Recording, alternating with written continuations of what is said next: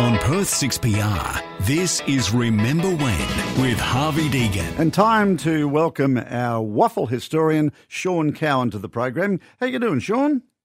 G'day, Harvey. Pretty good, and yourself? Yeah, going all right now. Thank you, mate. Thank you very much indeed. And of course, uh, you're, t- you're going to talk about the history of derbies, and there's a very colourful history to be uh, explored tonight in that regard, isn't there?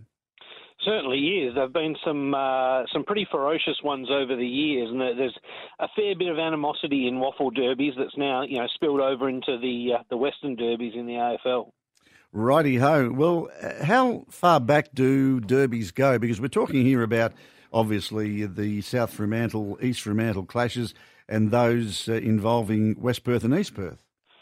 We are indeed, and, and, in fact, and I'll explain in a little while, but uh, those involving East Perth and Perth and West Perth and Perth as well, which for, oh. were for a little while uh, called derbies as well. But we'll we'll start at the start back uh, back at the turn of last century, and we, um, uh, as much as I hate to admit it as a West Perth supporter, uh, the the Fremantle Derby was the was the original Derby, uh, and, and, and that was um, that was quite ferocious, and I, I think that's probably because it was. Um, uh, you know, it was almost fought along class lines. You know, South Fremantle was uh, in those days full of uh, wharfies, and East Fremantle was uh, was more full of public servants and clerks. So, so you know, there was a bit of class warfare there when those two sides uh, played against each other, and and. Uh, uh, and it was, um, I actually did a little bit of looking into when the term derby was first used, and the, the earliest usage I can find to describe the, the match between South Fremantle and East Fremantle was in uh, uh, August of 1915. So um, we're talking just uh, very early in the days of World War One. Uh, when we finally got that term, and, and there have been a lot of people try to take credit over the years for having used the term. It's pretty clear it was um, stolen from the Poms, uh, and, and they used it for their big horse races uh, and also for their big soccer games and the like. And um, you know, uh, I know Jack Lee, the uh, the Fremantle historian, used to um, uh, credit it to one particular gentleman who um, who was a, prominent member of the Fremantle Club. Uh, but those early derbies, as I said, were pretty ferocious, and uh, and there were some good grand finals too. South Fremantle uh, took uh, 16 and 17. East Fremantle took the first one back in the the 1900s, uh, and then there was uh, 29 and 30. There were a couple again before before we got to the, the, the war era, but um, but certainly the, the there was no love lost between those teams, and East Fremantle was so successful that South Fremantle always seemed like the little brother. Right. So overall, uh, who came out on top? Do you think? Oh, look, East Fremantle certainly. They're the most successful side in um, in WAFL history. Uh, so it's hard to argue uh, any club other than East Fremantle uh, came out on top. But certainly in grand finals, you know, South Fremantle did pretty well. Uh, as I said, they took out uh, Derby grand finals in 16 and 17. They lost them in, in 29 and 30. Um, but then uh, you know we we had uh, some more um, Derby Grand Finals um, post-war, uh, and in fact at the end of the war, East Fremantle won in, in 45. But then there was a, a, period of dominance for South, that golden era of South Fremantle, and they uh, they knocked off East Fremantle in 54. And then when we got to uh, the 70s, of course, um, they hadn't uh, that 54 grand final was the was the, the last one for a while. It was the biggest gap between Derby grand finals, and we got uh, 1979, that famous grand final between East Fremantle and, and South Fremantle that South Fremantle was expected to win but didn't. Right. Well, now, speaking of that, uh, why don't we relive just uh, a couple of uh, minutes of the 1979 uh, uh, WAFL Grand Final, which I think, uh, did that attract a record crowd at the time to Subiaco Oval? It did, yeah. yeah I thought nearly so. 53,000. Yeah, incredible. Because uh, there was standing room, wasn't there, in those days? Mm. So you could uh, squeeze a lot of people in. Okay, let's uh, let's have a listen. This will uh, bring back a few memories. By the way, if you want to chat to Sean about uh, derbies, I know he'd love to take your calls on uh, 133882. Here we go. Turco to Peake.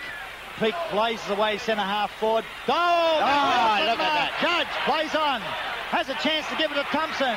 Shoots for goal instead Look and brings that. six points. But what a clash at centre half forward. What a superb effort that was from Judge. We all thought he'd go back and have a shot at goal, but he didn't. He played on. Buhagiar goes in short, looking for the backup of Carrot, who's played quite strongly. Tony Buhagiar telling all his players to get back into defence, which is a good idea. Doug Green. Doug Green again. Great mark. He's played extremely well at centre half back for a man about whom there was a little doubt. Moylan coming out onto the uh, grandstand side of the ground. Lester Smith cleverly from behind. Taylor deep in the left full forward pocket. Oh, good hand pass to, to Mario Turco, who must score from there. Oh, that's it. Oh, beautiful play. The East gate. Fremantle. 1918 playing 15-16. 132 points to 106. East Fremantle leading. 23 minutes of the final quarter is gone. And again, it's the East Fremantle Mosquito fleet. Mario Turco with four, Buhagiar two, and Taylor with seven. That's 11, 13 goals between the three of them, which isn't a bad sort of an effort when East Fremantle have only kicked 19. Champion peaked, another champion Buhagiar. Looks for Thompson, quiet today, but he's just creative. There he goes, puts the ball under the boot, does he? And Wonderful. That's it. that's his fourth, and that'll be a sealer for the 79 grand final. The 1979 grand final is East Fremantle's 21-19, 145 to South Fremantle 16-16, 112. Well, there you go. Uh, the Sharks, uh, old Easters, I think they were in those days. When, when did, they, did they become the Sharks? Just uh, digressing, Sean? That was 80, 83, so Yeah, uh, that's they only had a few more years after that. That's right. And uh, Kevin Taylor, with his seven goals, I think was the Simpson medalist on that day. Yeah, and what what a great grand final it was. It was great to hear John Rogers' uh, commentary there as well, the the late John Rogers, and, and you might also remember Harvey that uh, the great uh, legendary East Perth figure Mick Cronin was a commentator with Channel Seven, and and actually died uh, in the weeks uh, i- i- early in the final series. It might have been the preliminary final, uh, so he wasn't actually on the the commentary team for that grand final. Right. Uh, yes, I do remember that well. I was in, involved in uh, uh, footy production and commentary in those days myself, and uh, yeah, we uh, the World of Football show was a very very sombre show the the day after uh, Mick passed away. I do remember that very well. But you, you mentioned John Rogers there, and also his co-commentator. I think I'm right in saying was Arthur Marshall, with special comments from the great Steve Marsh. Yep, I think that's right. That that's uh, that's certainly the two voices I picked there. So uh, uh, you know, um, Marshy uh, amazingly is, is still with us as well, and the uh, as far as I'm aware, the oldest living former WAFL player. Yeah, well into his nineties, he is indeed. Uh, Donny of Spearwood wants to have a chat to you, mate. How you doing, mate? Mate, uh, what, 1979 grand final, eh? I was there. And you know who was standing in front of me, Harvey? I cannot imagine. Mate, he actually he got picked up by the Eagles, and I reckon he'll be one of the best ruckmans going around if he didn't have Achilles problem. Laurie Keene. Oh, Laurie Keene, yeah. Okay. It was, uh, he wouldn't be, I don't know, 50, 60, 70, I don't know. He, he wouldn't be very old anyway. So, Mm. Yeah, and, uh, and, this and a South and a was- South Fremantle supporter, Donny. He was a, he was a well-known Oh, South- South Fremantle supporter. Played for Serbia. Listen, hey, yeah, and let me tell you, um, I was there with my uncle, and there was absolute. I mean, talking about the atmosphere, it, it was electric, and best football I've seen, Sean and Harvey, is a great Stephen Michael.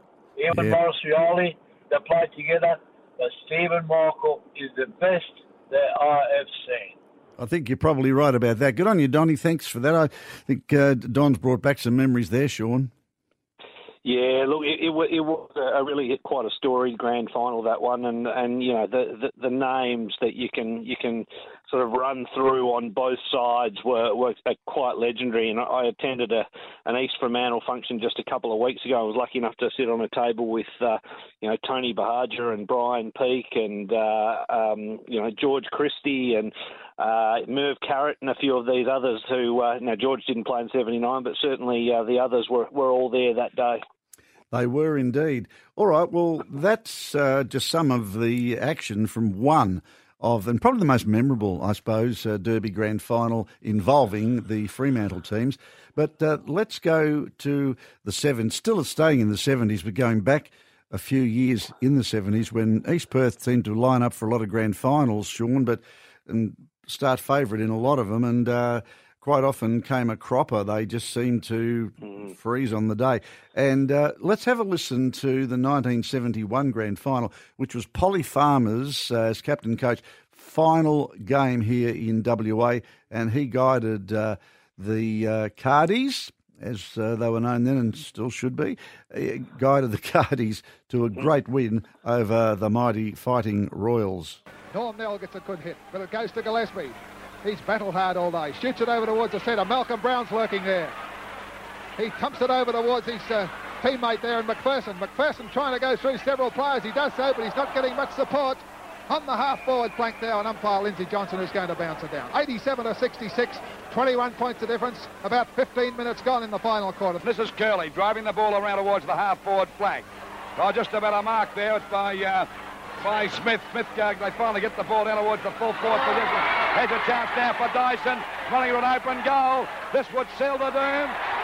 A goal to West Perth by Dyson, and this could be the end, and it could be a Polly Farmer's grand final his last game, the great Polly Farmer, and it looks as though that he has a grand final sewn up here in this grand final between West Perth and East Perth. Bob Graham bringing it away, the veteran for East Perth. He's down at left centre wing, all the way from the back pocket. Well, I'll tell you this, Brian, that both sides are very tired, and uh, I don't think that uh, East Perth have got anything left now to give uh, to get themselves out of this trouble. They're trailing by uh, 27 points, and we're approaching the 18-minute um, mark and you couldn't possibly see uh, East Perth getting up. The ball back and a mark to Polly Farmer. Now what's the old Polly settle the game down. Goes for a short pass to two uh, players there, and the mark taken by Sheridan of West Perth on the, the, half-forward flank. He looks as though the, the uh, great Polly Farmer is going out in a blaze of glory. The ball back towards centre field, where it's grabbed by um, West Perth's Whinnen. Whinnen breaks clear. He's been a great player too. Runs about 40 yards, gets the ball out towards the half-forward line, and a mark taken there by Smith of uh, West Perth on the half-forward line. Burns eluding his co-centreman, Mel Whinnen, gets the hand pass eventually over to McCauley. He's claimed. West Perth bring it back again with the hand pass going over to Shane Sheridan. Sheridan Gets the ball over to Curley. Curley gets it over to Stephen Smith. Steadies down. Fires through the middle.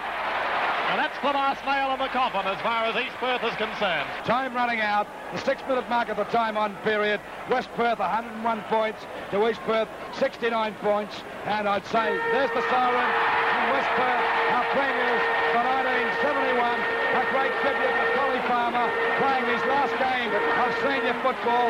And he goes out in a blaze of glory coaching the West Perth side to a, a premiership in 1971 over here. Yeah, that was chaotic scenes at Subiaco Oval because Sean, the for some reason everyone thought the siren had gone 30 seconds or 25 or 30 seconds, I think, before the end, and everyone ran onto the ground and uh, they had a delay of quite a few minutes while they uh, cleared the oval and um, play resumed just for uh, a short period of time. And I think the commentators, incidentally, were Lou Richards, who was over here from Melbourne, because I think that particular grand final was uh, telecast back to Melbourne. And his co commentators, again, I think, just uh, relying on memory, were Brian Thurley and um, Arthur Bob Marshall. Miller, I think. Yeah, and, uh, Bob, Bob, Miller, Miller Bob Miller, I mean, yes, Bob Miller. Yeah, yeah, and it was, uh, you know, that was a, a, special grand final given Polly's last game. Though they did have a, a an interstate club carnival series here um, a, a, week later called the Rothmans Cup, which actually Polly did play in for West Perth, who finished third uh, uh, in in that contest. But um, you know, that was a a real disappointment for East Perth. It was their seventh grand final loss since they um, last tasted success back in 1959, and spare a thought for Derek Chadwick, who um, played from 59 to 72, but missed both the 59 and 72 grand finals. So he, he played in the seven grand final losses and, and didn't manage to win one. Mm. Uh, you know, a fantastic player, but uh, but a, a, a, a, terrible record in grand finals, unfortunately. Yeah, and of course, uh, champion cricketer as well, a state uh, cricketer yeah. was uh, yep. was Derek Chadwick. Well, look, you've brought back some fantastic memories tonight, Sean. Uh, we're indebted to you for that, and no doubt you'll come up with something fantastic next time we have a chat on Remember When. Absolutely. Good on you, mate. Thank you very much for that. Sean Cowan, and he is our uh, WAFL expert. We'll take a break and then we're going to have a chat to Dr. Kate Gregory she's got a very interesting story about a special collection, a very special collection of business ledgers that uh, were uncovered fairly recently in Japan and uh, in May of last year were donated to the State Library. The ledgers are from J&T Muramats, a business that operated from Cossack up in the Pilbara, now a ghost town, from 1891. So can't wait to have a chat to Kate about that.